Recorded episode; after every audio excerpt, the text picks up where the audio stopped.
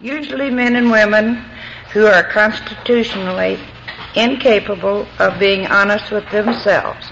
And there, there are such unfortunates. And they are not at fault. They seem to have been born that way. They are naturally incapable of grasping and developing a manner of living which demands rigorous honesty. Their chances are less than average. And there are those too who suffer from grave emotional and mental disorders. But many of them do recover if they have the capacity to be honest. Our stories disclose in a general way what we used to be like, what happened, and what we are like now. If you have decided you want what we have and are willing to go to any lengths to get it, then you're ready to take certain steps. At some of these we balked. We thought we could find an easier and a softer way, but we could not. With all the earnestness at our command, we beg of you to be fearless and thorough from the very start. Some of us have tried to hold on to our old ideas, and the result was nil until we let go absolutely. Remember that we deal with alcohol, cunning, baffling, and powerful. And without help, it is too much for us. But there is one who has all power, and that one is God. May you find him now. Half measures availed us nothing. We stood at the turning point. We ask his protection and care with complete abandon. And here are the steps we took, which are suggested as a program of recovery. We admitted we were powerless over alcohol, that our lives had become unmanageable. Two, came to believe that a power greater than ourselves could restore us to sanity. Three, made a decision to turn our will and our lives over to the care of God as we understood Him. Four, made a searching and fearless moral inventory of ourselves. Five, admitted to God, to ourselves and to another human being the exact nature of our wrongs. Six, we're entirely ready to have God remove all these defects of character. Seven, humbly ask Him to remove our shortcomings. Eight, made a list of all persons we had harmed and became willing to make amends to them all. Nine, made direct amends to such people wherever possible, except when to do so would injure them or others. Ten, continued to take personal inventory, and when we were wrong, promptly admitted it. And 11, sought through prayer and meditation to improve our conscious contact with God as we understood Him, and praying only for His knowledge, praying only for knowledge of His will for us, and the power to carry that out. 12. Having had a spiritual awakening as a result of those steps, we tried to carry the message to alcoholics and to practice these principles in all our affairs. And many of us exclaimed, What an order! I cannot go through with it. Do not be discouraged. No one among us has been able to maintain anything like perfect adherence to these principles. We are not saints. The point is that we are willing to grow along spiritual lines. The principles we have set down are guides to progress. And we claim spiritual progress rather than spiritual perfection. Our description of the alcoholic, the chapter to the agnostic, and our personal adventures before and after make clear three pertinent ideas. A. that we were alcoholic and could not manage our own lives. B, that probably no human power could have relieved our alcoholism. C, that God could and would, if sought. I am Olga and I am an alcoholic. You know, I had two or three hundred of you at my 17th A birthday last night. One of the nicest birthdays I ever had. And thank you for singing happy birthday. Welcome to Cedar Glen. Thank you for coming. I am sure that you will receive and give what Cedar Glen is intended for. And that is to find yourself, to know yourself, and go home a better person. I will now give you Octavia.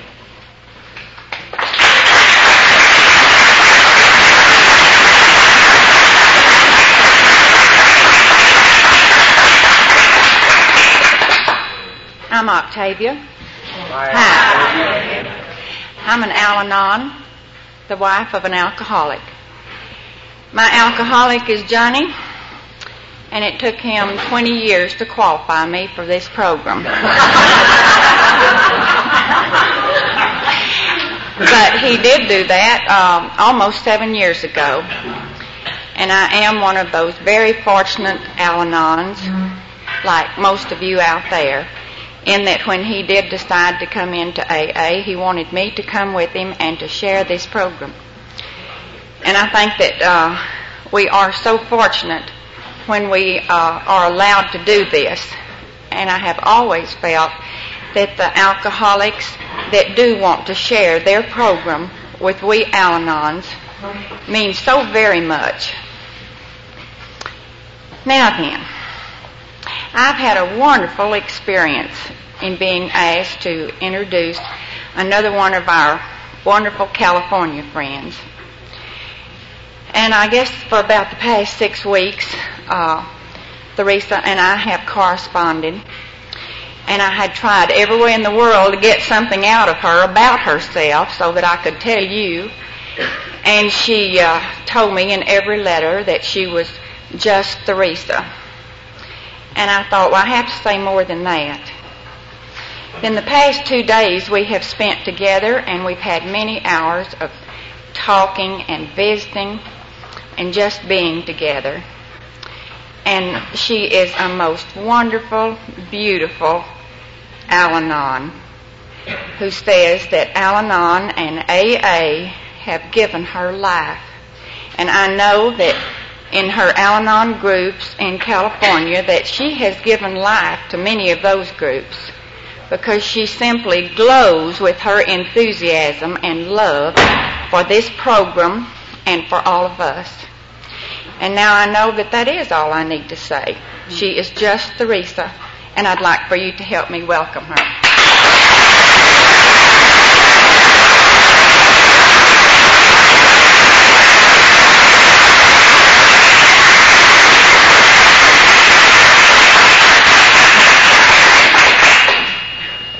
Hi, everybody. I am just Theresa, a grateful, happy, comfortable member of Al Anon. What more could you ask? I don't even use an initial, let alone a last name, because for many years, these initials, these last names, were symbols which were very important to me.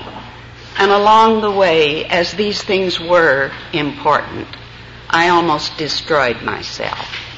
And it's so wonderful just to be Theresa, to have a wonderful challenge and a privilege like this one today.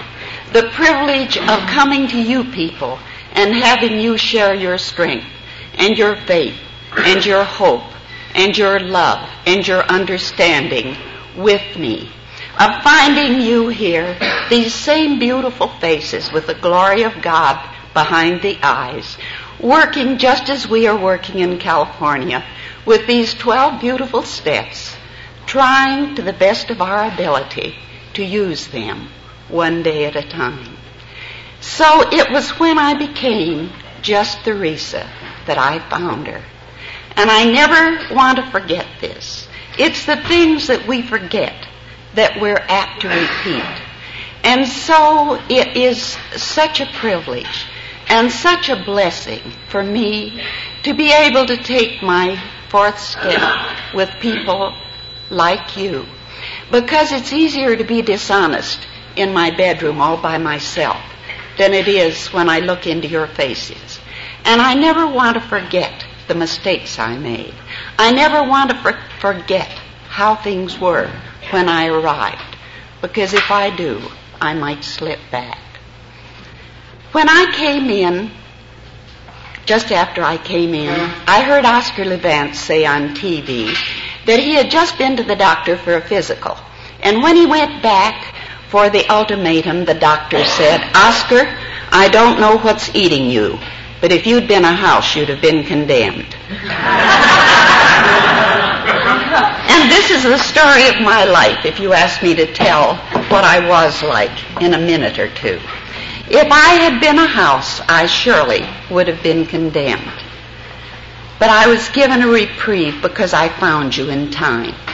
And thank God, two young women, about the age of my daughter, young women who knew better than to pamper this very, very sick woman, said to me, Theresa, you can continue to be destroyed, to be devastated by the disease that is destroying your family members, or you can find a new way of life for yourself that is comfortable, that is happy, that is secure, that could even be serene. If you are but willing to try to work our 12 steps one day at a time, just to the best of your ability. And I'm grateful for the emphasis that they placed on that if you are willing to try and just to the best of your ability. I was so sick at that time I had no ability.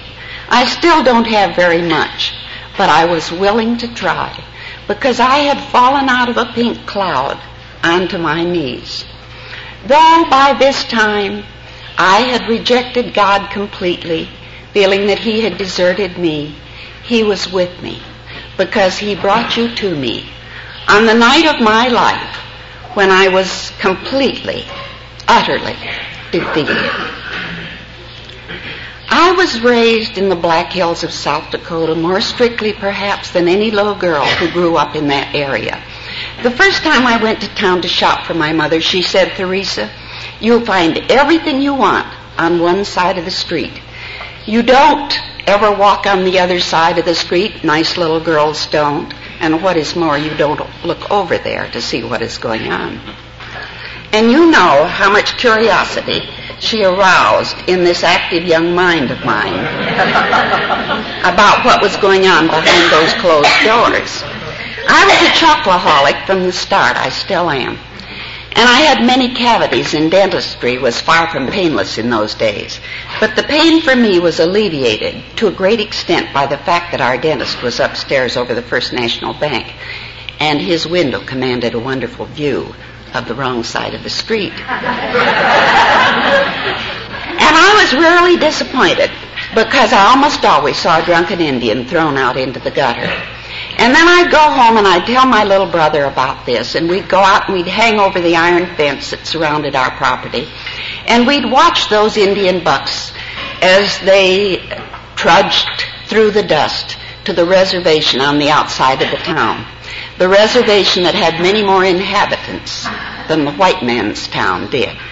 And we gradually became aware of the fact that when the allotment came from the government on the first of the month, there was always a bottle on the hip pocket.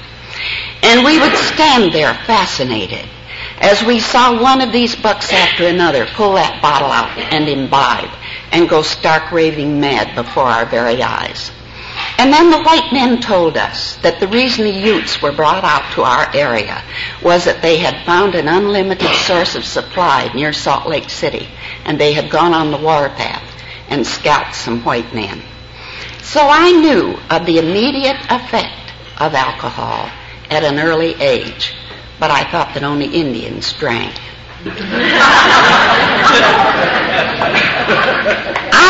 I think that my curiosity about the other side of that street had a lot to do with my marriage. I married the son of my parents' closest friend, the son of my father's attorney, but I married him very much against my parents' wishes. For they told me from the start that he was said to be wild. and I rationalized from the beginning. I told them that he was being given credit for the things that his identical twin brother was doing. At a party a short time after our marriage, a more liberally raised friend came to me and said, Theresa, I think you better take Bill home. Believing him to be desperately sick, I proceeded to do so and to nurse him with great concern for his welfare. And it's only during these last 11 years on Al Anon that I have come to know that my diagnosis at that time was fair and just. That the diagnosis of our doctor, our minister, our families, our neighbors, everybody in that gossipy small town was unfair and unjustified. For my husband was a desperately sick man. He had a disease I know today which progressed at a terrifying rate. At the end of nine years, inhibited, inhibited, frustrated, frantic, I know today on the verge of insanity. After having tried to hide this thing from his family and mine and the neighbors for such a long period of time, I found it necessary to talk to somebody about it. I chose my mother-in-law because I felt that mothers were all powerful, that they could do anything if they put enough determination into it. And I called this little frail, precious woman under five feet tall who in her turn had suffered from a disease which had to be hidden in those days too, a disease which we called it consumption. I called her over and I said in my inflexible way, if you do not reform your son during the next year, I shall have to leave him.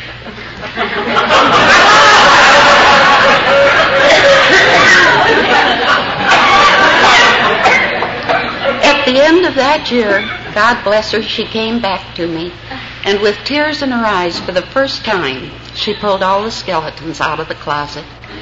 She said, Theresa, I'd do anything to help you, but I can't.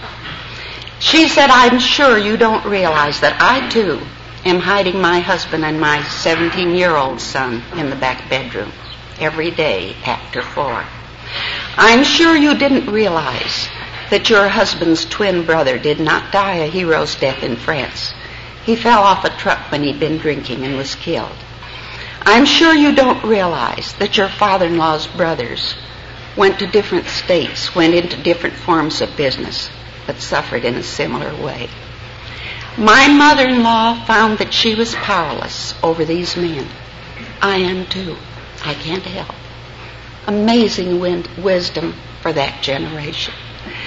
For you see, at this time, Lois's Bill was drinking just as my Bill was, and Lois was hurting just as I was, and there was no answer for any of us.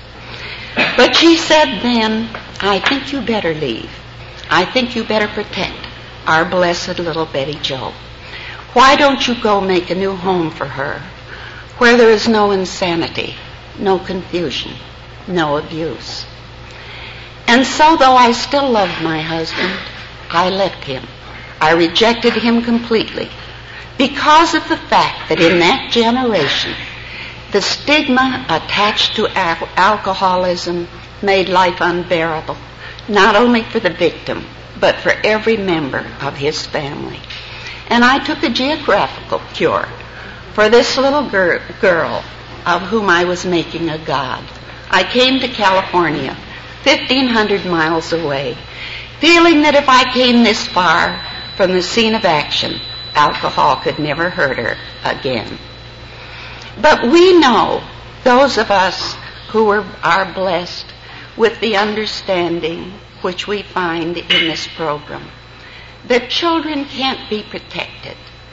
I tried to wrap her up in cotton. I tried to lay the red carpet for her. I tried to mold the path for the child instead of letting the child grow up and mature so that she could adjust herself to the path. She was a wonderful girl. I had no fear for her. Because of the fact that the sufferers in the family had been men, I thank God every day of my life for the fact that I had not had a son. I had married again, married very happily, and my daughter's stepfather was a, just devoted to her, and she was to him. And it was a source of great satisfaction to us at the end of her first two years in Stanford to have some of the young people tell us that there were only two girls in their group who didn't care for alcohol in any form. My daughter and her best friend. She married into the Naval Air Force, and the years which followed were years with which many of you probably were familiar.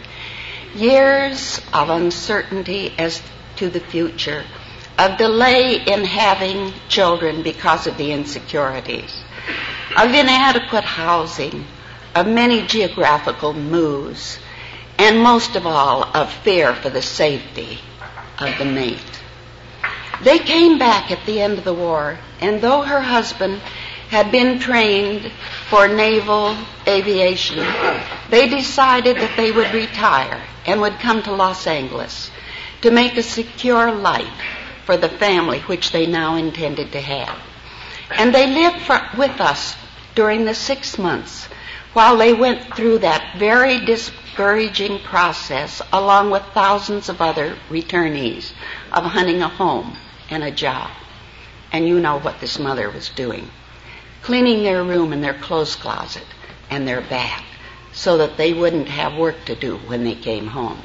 So that she could greet them with a smile and try to encourage them, knowing that in all probability they still hadn't found the home or the job. And it was on one of these days, as I cleaned out her clothes closet, that suddenly before my eyes I saw the most terrifying symbol that I've ever seen in my life that hidden bottle. Now, as I look back, I know there were other symptoms before this. But for some reason, I passed them over, thinking, well, I'm old school and things are changing. And all the young people drink a little, and they're discouraged, and they're tired, and they're worried. But that hidden bottle behind those hats was something that I couldn't ignore. It represented all the terror and the horror and the tragedy of that past generation. For I knew by this time that social drinkers didn't hide their bottles. I became a maniac from that day on. Stark, raving maniac. When they said in our steps many years after this, my life became unmanageable. I had no argument with it. I could look back, I could write books about the unbelievable things that I did. We have a little pamphlet called the Do's and Don'ts, which we use on the beach. We read it to the newcomer when the newcomer comes in. I did every one of the don'ts. I avoided all the do's, and I could have written many more volumes. With things that our literature committee in New York never even dreamed of. With things that I've never heard mentioned in all the years that I've been with and around you. For my resourcefulness in my insanity was unbelievable. And you know what happened along the way. You can't find God if you're playing God. You can't build bridges if you're playing Sherlock Holmes. So I built walls. I lost all communication with everybody. I practically buried myself and locked myself up. I lost communication with my family because I always chose the subject for discussion. It was alcoholism, and they didn't want to discuss alcoholism. And then I lost communication with the other people, with my friends, because I was afraid they wanted to discuss alcoholism with me. And then I came aware, became aware of the fact that my God and I were growing farther and farther apart. But I was too insane to know that it wasn't he who was moving over.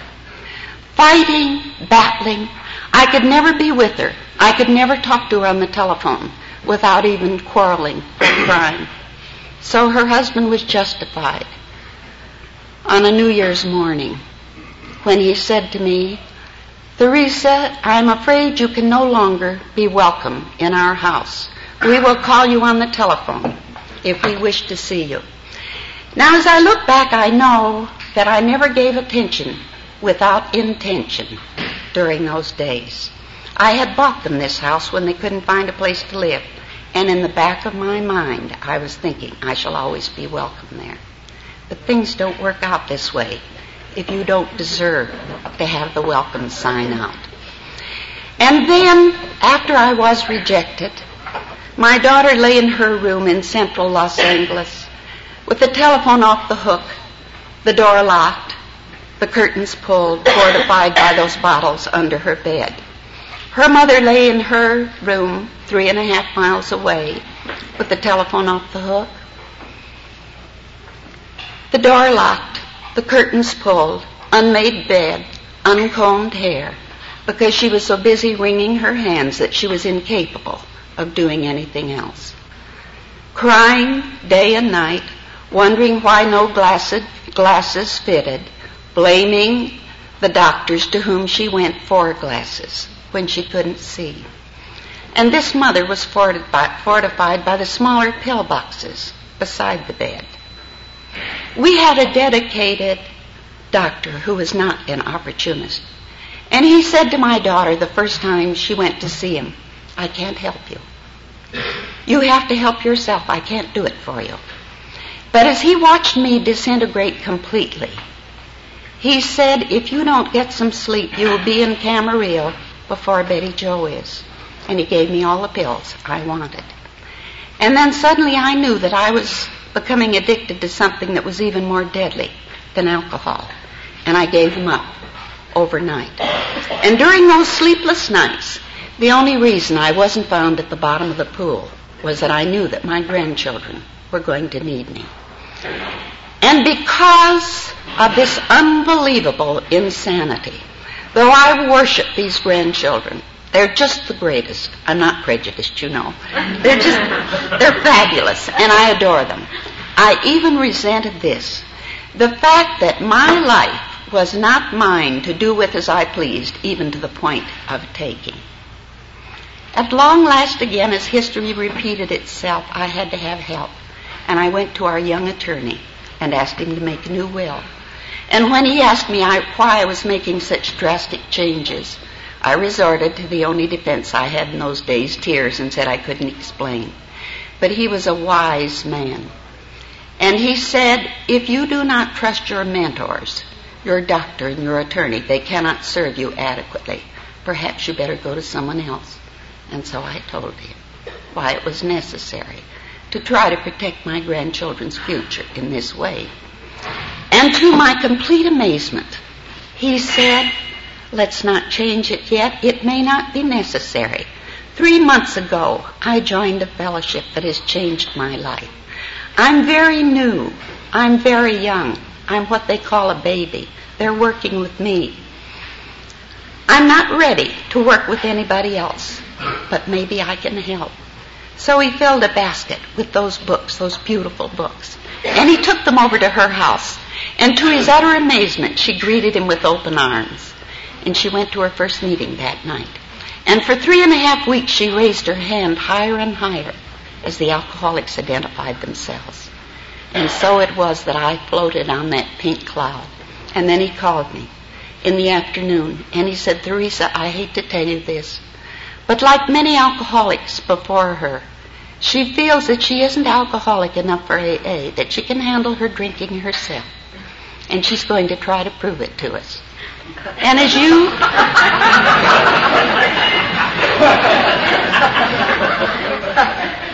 As you know, I shattered into a thousand pieces, and he knew I was going to. And he said, Will you go to a meeting with me tonight?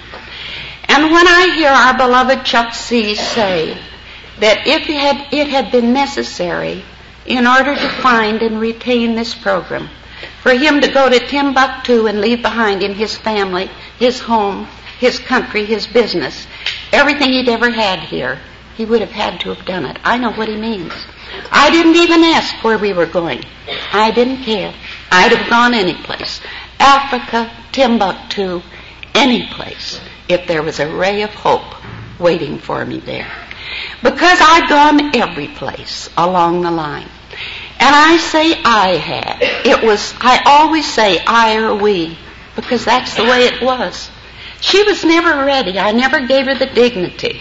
I never had the patience to let her make her own decisions, to let her find her own way when she was ready. I was always pushing and shoving or dragging or pulling her into hospitals, into sanitariums for three months at a time, to psychiatrists, to doctors, to psychologists, to Antabuse, to three different churches, everything. I've never heard of anything since I came onto the Al Anon program that we hadn't tried. But all of this, I guess, was necessary for my defeat. And that's why I say that when I came in, although I had rejected God, feeling that He had deserted me, He was with me. He was guiding this young man who brought me to my first meeting. He went to Arlington on Wilshire Boulevard. He went into a meeting downstairs. And he sent me upstairs with his wife, who'd never been to a meeting before. And as God took care of me, I must have realized that his wife wasn't with it. She never has been. She's never come back. But I saw just enough there to save my sanity. I was so sick I cried through the whole meeting. I cried for three weeks thereafter. I heard very little and I saw very little. The mother of one of my daughter's best friends in Marlboro was leading the meeting. One of her closest friends from Stanford was at the meeting, but I didn't see them. I didn't know they were there. I didn't hear anything that Lorraine, the leader, said. I didn't know they read any steps or traditions. But as this higher power of mine took care of me, my mind cleared for just those few moments when I had to hear if I was to stay and find help. And I heard you people as you stood with clasped hands and said, God grant me the serenity to accept the things I cannot change. Just that much. And it's a strange thing how my mind in this moment of clarity cleared completely for a few seconds. And for the first time in my life, I knew that I had never accepted anything or anybody in my life unless I liked it. If it was a person, I rejected him. If it was a thing, I fought him. And suddenly I knew that I'd come up against something that was too big for me to handle. I stayed and I tried for three weeks to ask that age old question that so many of us have asked. But at the end of these three weeks, those two girls whom I mentioned, who were my daughter's age, were leading. And this was the right time for this question, for they had the answer. I said, How long do I have to come before I get my daughter back to AA?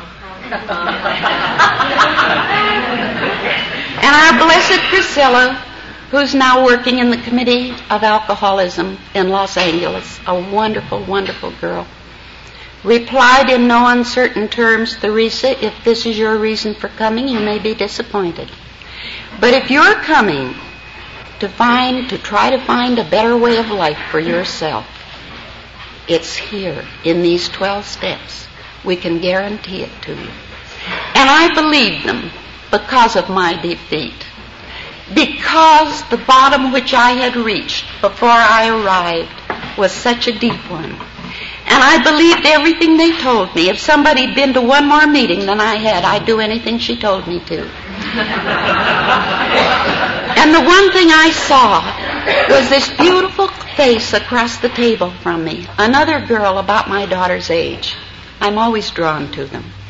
Beautiful, serene face with the loveliest rosebud mouth and pink and white skin. And when the meeting was over, I went to her as if I were hypnotized. And I said, How long has your husband been on AA? And she said, I've lived with a practicing alcoholic for 17 years. And she couldn't have gotten rid of me after that if she'd tried. she'd have had to have had me locked up to get rid of me. And this girl, with her love and her understanding, knew that I was sicker than most that I was more frantic than most. Because you see, the mistakes that I made with my husband are mere ch- child's play compared to the ones that I was now making. For this time I was driven by the most basic instinct in the heart of a mother, be she from the animal kingdom or the human kingdom. I was a mother tigress fighting to protect and preserve my young. And this Bettina, God bless her, took me to meetings every night of the week. And Sunday noon after church, we went to the 6300 Club. In those days, there were only three Al Anon meetings in the Beverly Hills area, so she took me to AA the other nights. And I thought, of course, she needed this and that she'd been going right along, and I found out later she'd never been to an AA meeting before. but I'm always so grateful when there are AAs in a meeting at which I speak, because I just feel that I should thank each and every one of you for having opening meeting, open meetings for people like me.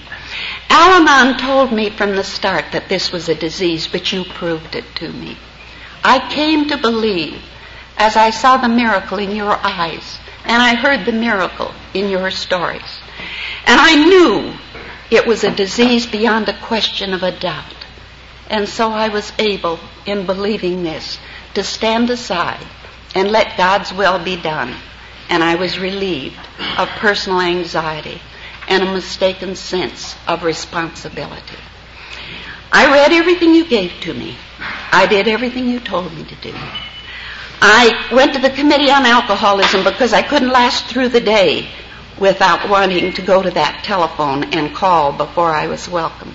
So I went to the Committee on Alcoholism and was a volunteer on the telephone. And I decided I wouldn't tell my daughter where I was going because I didn't think she'd like it. And then the phone rang after just a few weeks. And we talked for an hour and a half, the most beautiful conversation we'd had for five years. And when we got through, she called our blessed colored mammy to the phone who'd been with us for 20 years and on whose shoulder we'd all cried. And she said, Mammy, what has come over my mother? For the first time she feels sorry for me and she's trying to help me. And what a lesson in release this was. After I dragged her all those five years to every form of help of which I could think, she said she's trying to help me. When I released her with love, when I told her on that telephone that I loved her as much or more than ever, that I hadn't understood this disease which had attacked her and the members of her family, her father's family, that I knew I'd made every mistake in the book, but that I was going to try and try to learn more about it and try to understand her. And that I was going to work on myself. That I had put away the telescope at long last and gotten out the mirror. And if she saw me slipping, she was free to say no. So this was the beginning of this wonderful life. My life is no longer a battle. It's a challenge. Those words that I nursed and cherished and worked overtime for so long. Burdens, responsibilities, problems are no longer part of my vocabulary. For today, my life is filled with privileges, opportunities, challenges, like the one I'm having today. I no longer have to live in bitterness over yesterday. I don't have to live in guilt because of yesterday. I don't have to live in fear or dread for tomorrow because you've given me that candle with which I light my way one day at a time. You've made it possible for me to live in awareness with you. I said the Lord's Prayer from the time that I graduated from now I lay me down to sleep, but I never heard it. When it mentioned the daily bread, that seemed sort of silly to me because my father was a pioneer who went from New York to the Black Hills and helped develop that country and I had been very fortunate in having daily bread. But I know today what my daily bread is. It's these meetings, it's this program, it's the steps and traditions and slogans, and your love, and the love of my whole family and all my friends, for this is part of this wonderful miracle. The children would no longer come to dinner at the time that I arrived at this program. And of course, I thought their parents had told them that I was to blame because I'd married into an alcoholic family. But riding out to West Covina one night when I was to speak at their anniversary, it was raining. And I turned on the radio, and it's the only time I've ever heard Abby Lane speaking. And I heard her read a letter from a little girl which said, Every time I try to light a candle, my mother puts it out with her tears. And then I remembered that grandmother who'd played games with the children and gone on picnics and gone in the pool with them and saved cartoons and funny jokes. And then when things became so confusing in their own home, and there was nothing but insanity and illness, and sometimes even abuse, and they were allowed to go out for dinner one night a week, and they'd go to grandmother's, and what did she do? Met them at the door, crying her eyes out, with runs in her stockings and uncombed hair and no makeup, and apologizing to them. And I knew why they didn't come to dinner. But they came back to dinner the minute they heard their mother and me talking on the telephone, merrily and happily. And from this time on, though my daughter's disease was progressing, her love for me was growing. And this was the greatest blessing in the world. I never went to see her after that, but what she'd say, I love you, mother. And this, this was just the greatest. At one of the AA meetings when I first came in, a speaker said, if you can't find an answer if you can't arrest this disease through AA or some other form of help, there are only two alternatives death or insanity. The grandchildren and I thank God today for the fact that after all those terrible years of enslavement through which their mother went, as a result of the enslavement of alcoholism, it was not necessary for her to be further shackled by insanity. We lost her five years ago Christmas. The children lived with me for 11 months that year. So it was necessary for me to tell them of this tragedy. And that blessed little granddaughter of mine, who'd been going to Alateens for six months, threw herself into my arms and she said, Nana, Brad and I are going to need you more than ever now. We love you the way you are today. We never want you to be the way you used to be. And with a challenge like this, you may be sure that I shall always be coming back. But I'd have been back the next day anyway. I was at my regular meeting because I like this way of life. I love this way of life. I need it and I need you. I now call the people on the outside my old friends, the abnormsies.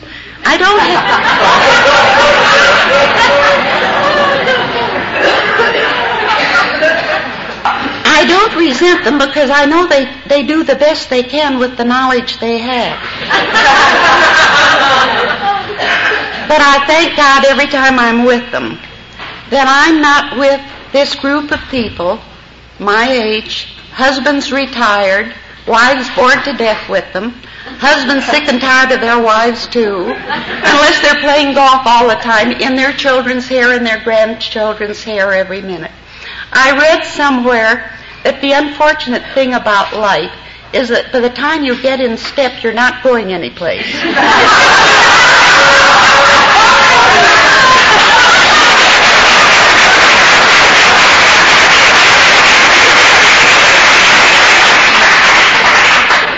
So I'm so grateful to you people because you're giving me some place to go. Beautiful places to go like this. I'd rather come here than go around the world. There's just nothing in the world more beautiful than leading the Christmas meeting at the Canyon Club. I'd rather be there than any place in the world, Christmas noon. And then after the children have had dinner with their father and their new stepmother, they come down and spend the night. And Christmas is beautiful. And you know how it would have been if I hadn't had this program. My only frustration today is the frustration which I feel when a newcomer comes in who obviously hurts almost as much as I did. And yet I know that we're not reaching her because she says there's nothing wrong with her. that if that child or that husband or that wife would stop drinking, everything would be just great. And then I like to tell her the story that Mrs. Edison tells about her husband. Of the time that she walked down the street in their hometown with Mr. Edison, and they were stopped by a strange lady who said, Mr. Edison, what is electricity? And this greatest wizard of all times, keeping his program simple, as we are told to do, replied, Madam, it is. Use it.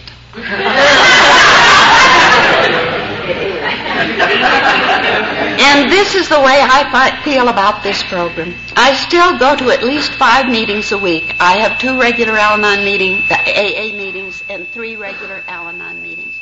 I need every one of them. If I miss one, I make it up someplace else.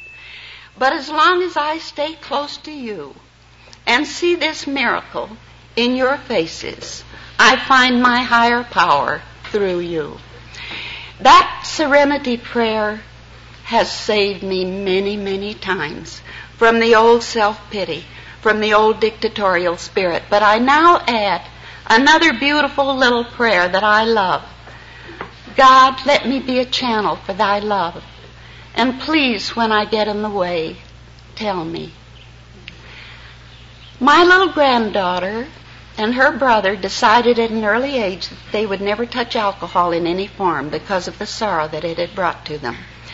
But we all know that life doesn't work this way. Children don't learn through the mistakes of their elders. If they did, this would be a perfect world. It would have been for many generations. But we all have to learn for ourselves. I had to have so much pain and so many bitter lessons before I was ready for help, before I could surrender and admit defeat.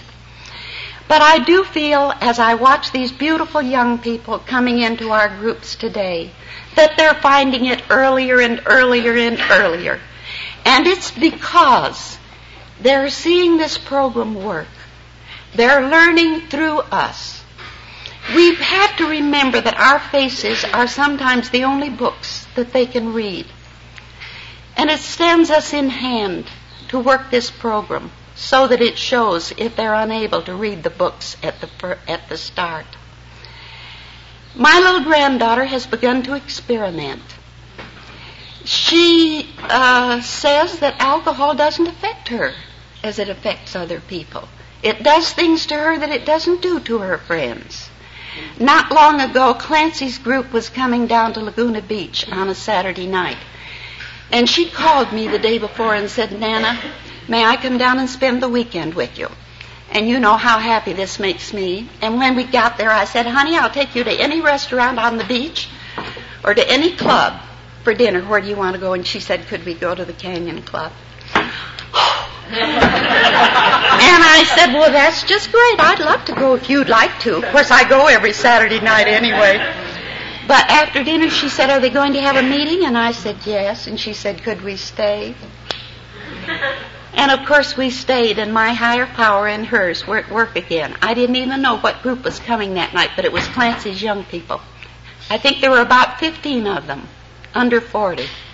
Most of them had been on drugs as well as alcoholic, alcohol. Beautiful people, beautiful stories. She didn't move. She didn't flicker an eyelash. She sat up and talked till three in the morning afterwards. She trusts me today. She loves me. I have her confidence.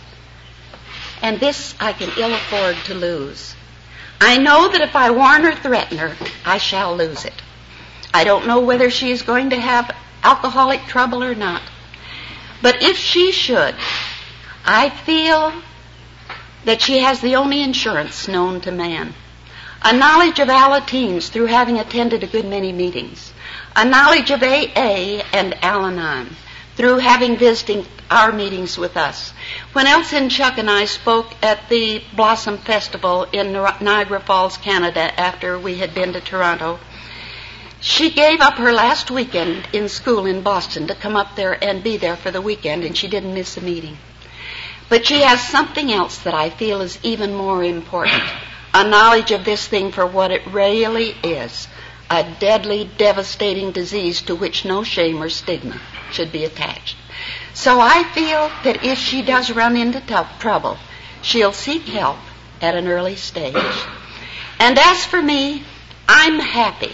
I'm com- comfortable. For the first time in three generations, I can kiss without sniffing. And she knows this. she never visits me, but would she'll get out of the car after she's all ready to go home and come in and say, Nana, always be as happy as you are today because it rubs off on us. And I know she's so grateful that I'm not concerned. She doesn't need to have any guilt as far as I'm concerned. I know that you'll be waiting for her if she ever needs you, just as you are waiting for me, ready to offer her a more beautiful spiritual way of life than she ever could have known without you. So I feel, as the little colored man did who was quoted in Long Beach at the 25th anniversary of the founding of AA, I ain't what I ought to be, and I ain't what I'm meant to be, and I ain't what I tries to be, but I sure enough ain't what I used to be.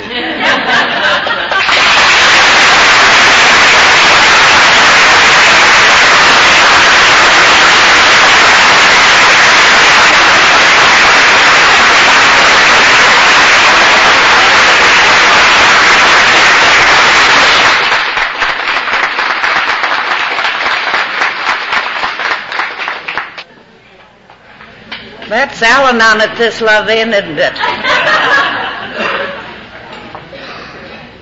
this morning I heard four Al Anons talking in a little alcove over in Trinity Hall, and I heard Mary R. from Cordell say, Al Anon, let me be me.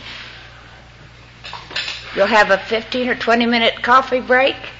See you soon.